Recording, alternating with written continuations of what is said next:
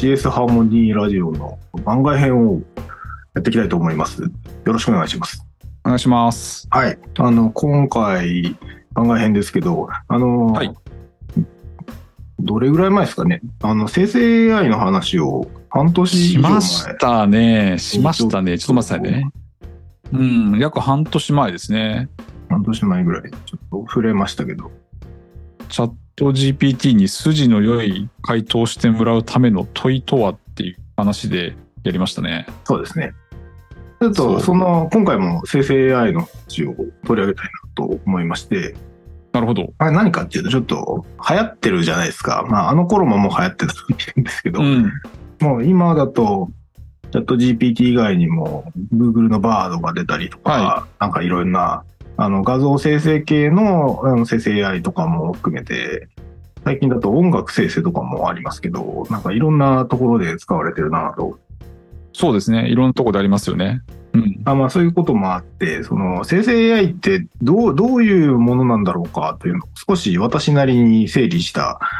ことがありまして、はいはい。ちょっとその点について少しあの2回ぐらいに分けてお話ししたいなと。それはあれですか？八木さんなりのモデリングしたよっていう話。なんか、ある意味そうですね。あなるほどそ。ういう感じかなと。なんかちょっと最近モデリング編かぶりになってる気がするけど。近いかなと。はい仕事柄というのもありますけど。そうですね。まあ確かに普段よく使うんで、そういう話題になりがちっちゃはいなりがちですよね。わ、かりました。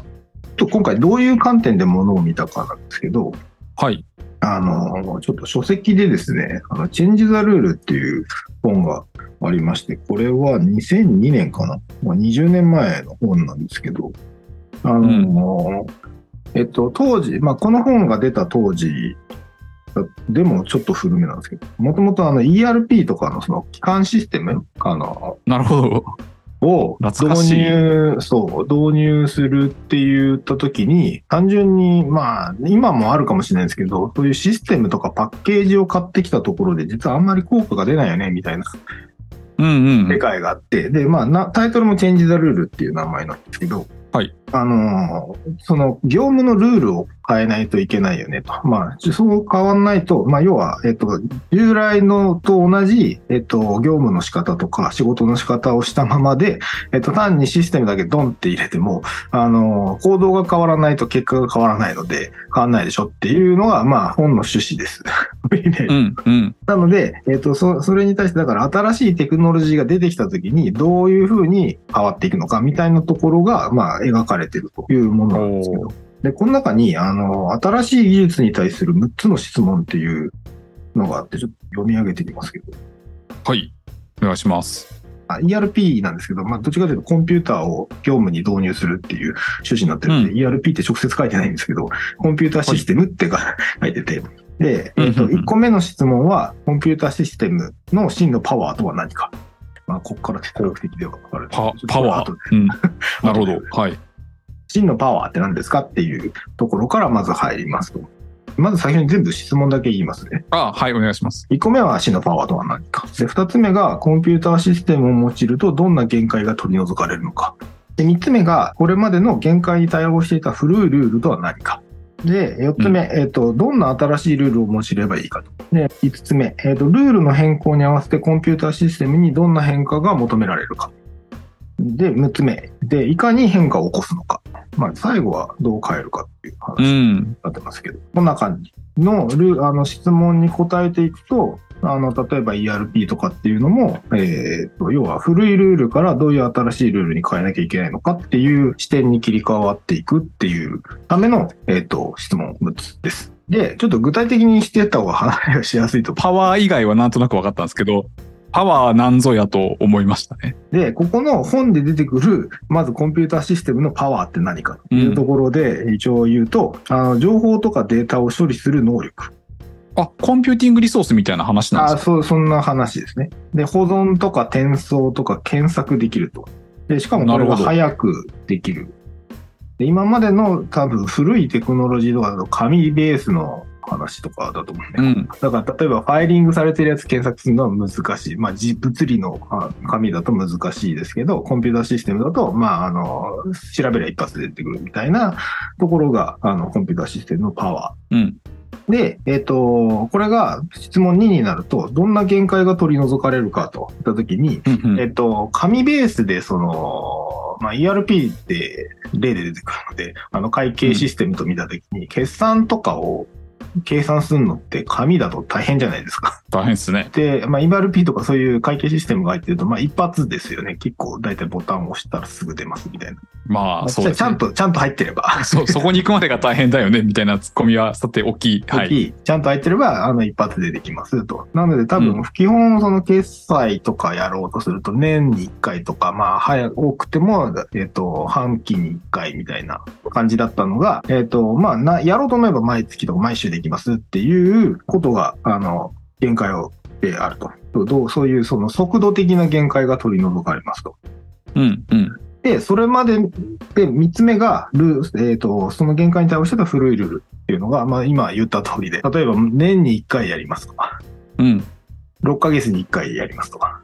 っていうのが元々のルール。で、えっ、と、これを引きずったまま ERP を入れると何が起こるかというと、ERP で瞬間に出るにもかかわらず、年に1回しか計算しないうんと。か、まあ、あとだ、例えば在庫の棚卸しを年に1回しかしないとか、っていうことになります。ただ、実際は。まあ、棚卸しとかのがより実務っぽいので、棚卸しの話にすると、あの、新しいルールで言うと、例えば、毎月でもその在庫の状況とか確認できるよね。っていうことができるわけですよ。紙じゃないので、すぐできるよねと。で、そういうルールに用いると、例えば在庫の管理とかがすごく簡単になったりとか、まあ、ケース、あの、っていうのが、まあ、ERP みたいなのを導入するとできますうん、うん。なので、えっと、4つ目の新しいルールをどう用いればいいかっていうのは、もうこう、もっと高頻度にそういう、えっと、管理情報をアップデートするっていうのが可能になると。で、5つ目に関して言うと、そのルールに合わせてどういうふうにするかというところですけど、だから、えっ、と、例えば、その毎月できるっていう機能をちゃんと毎月できるようにサポートするような、や,、はいやれますよみたいなのを、まあ、レコメンドしてもいいですけど、なんかそういったものが反映されると、ルールの変化に合わせやすいとうん、うん、うん。いうはい。感じですね。まあ、最後はまあ、単純にへトランジションの変化の話なんで、まあ、それに合わせて、そのルールもコンピューターシステムも変えるよねって、あの、前のルールじゃなくて、新しいルールで、かつ新しいシステムを使うよねっていう変化をさせるっていうのが、うん。えっ、と、このチェンジ・ザ・ルールという本に、えーのざっくり言うと書いてあります。で、このフレームで、えっ、と、その生成 AI という新しい技術、さっきで言うとコンピューターシステムですけど、そこに生成 AI の真のパワーは何かっていうなるほどとこからちょっと入って考えてみましたという、あの、長い話。よ、よかった。ERP の話するかと思ってドキドキしてました。大丈夫です。で、生成 AI の真のパワーっていうと、あの、ちょっと最後の方に、まあ最初に話しますかね。まず、まず、そもそもまあ皆さん多分使ったことあるとは思うんです。ちょっと、ど、どんだけあれかによるんですけど、なんかどれぐらい詳しいかちょっとわかりませんけど、と、とりあえず入れてみるぐらいはいますよね。偏ってるのかなみたいなことをちょっと感じたのは、ちょっと前ですけど、ソフトバンクワールドがあって、孫さんの基調講演で、AGI わかる人手挙げてっていうので、会場に問いかけしたら、10%も手上がんなかったっていうのが出てて、孫さんがマジですか？やばいですねって言ってたのが印象に残ってるんで、あ、でもただ AGI っていう言葉は知らないだけで、チャット GPT ならわかるよって方もいるとは思うのあでー、そうですね。うん。もうちょっと触ってるとは思うんですけど、うん。もう一個の質問で、毎日使ってますかっていうのも10%ぐらいしかいかなかったんで、まあ、毎日って言われると毎日じゃないけど、しい毎日ちょっと私も使ってないかも。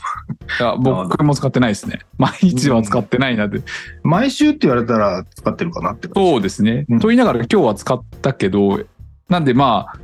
本当にもうそれが基本みたいな感じの使い方とか、AGI っていう、まあ、こう概念的な整理の話とかできてるっていう話で言うと、まだ少数なのかもしれないですけど、まあ、触れたことあるって人は一定数いるっていう、まあ多分そんな感じなんだなとは思いますね。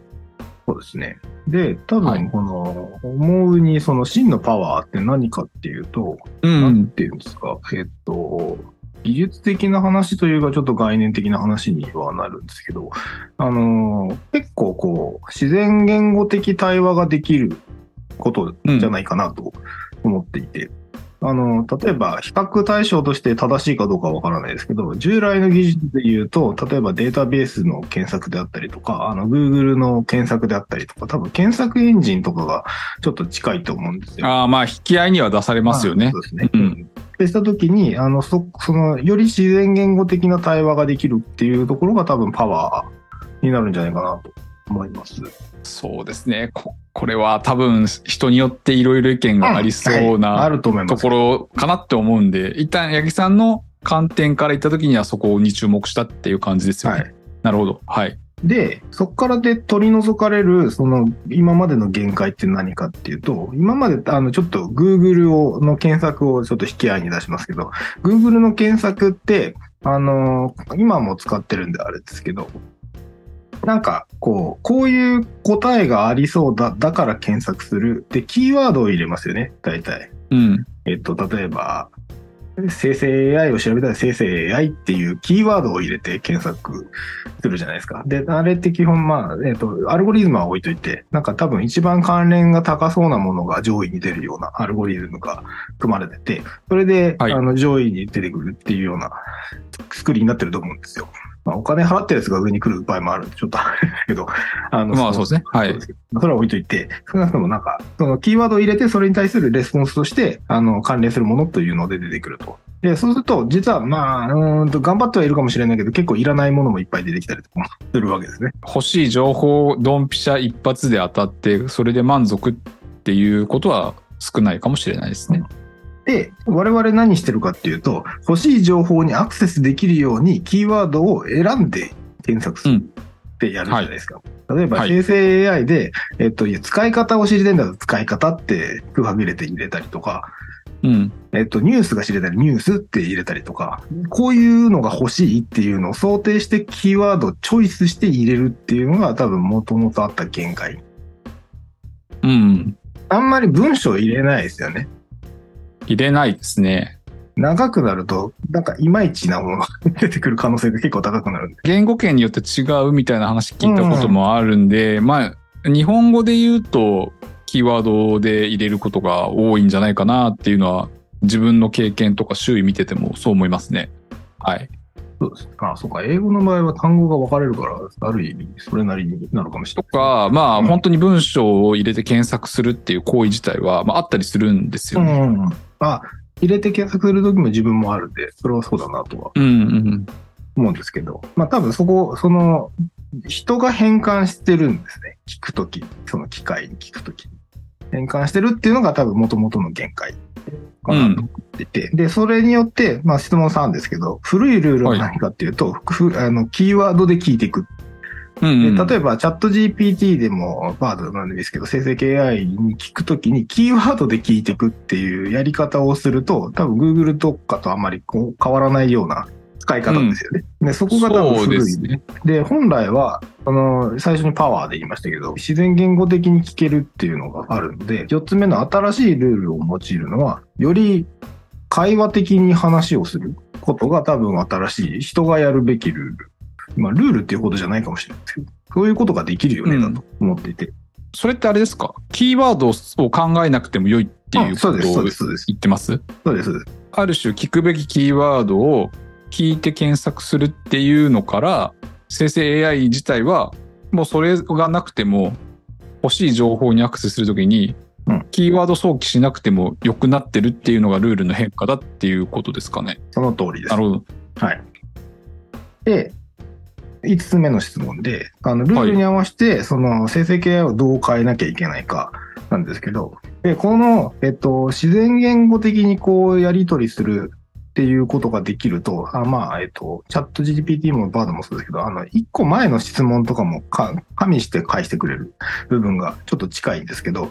ああ、そうですね。で、自然言語的にやり取りできてるっていうのは、あの、キーワードよりも情報量が増えてるんですよ。その人特有の考えてる内容とか、こういうことを気にしてるみたいな情報が付与されてるじゃないですか。例えば、思ってることみたいなものがそのまま出てくる可能性があって、なんで、うん情報が増えてるはずなんで、学習しやすくなってるはずですよ。昔あったいろんな情報から学習するよりも、うんうんキーワードをいっぱい拾ってきて、そこから学習するよりも、明らかにその行間の情報、文脈情報みたいなものが付与されるので、学習効率が上がるはず。うん今もううん多分、チャット GPT とかもそうされてるとなってる多分そうですよね。もうとんでもない量のインプットが入ってるんで、とんでもなく進化しているはずですよね。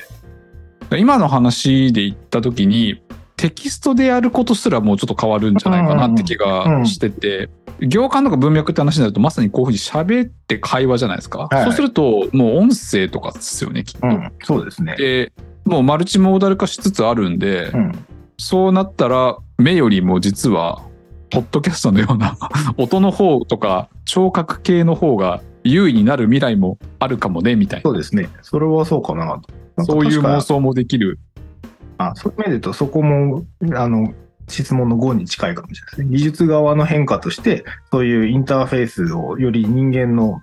あの、やりやすいインターフェースに近づけるっていうのがうん一つの変化だというか、そういうことかと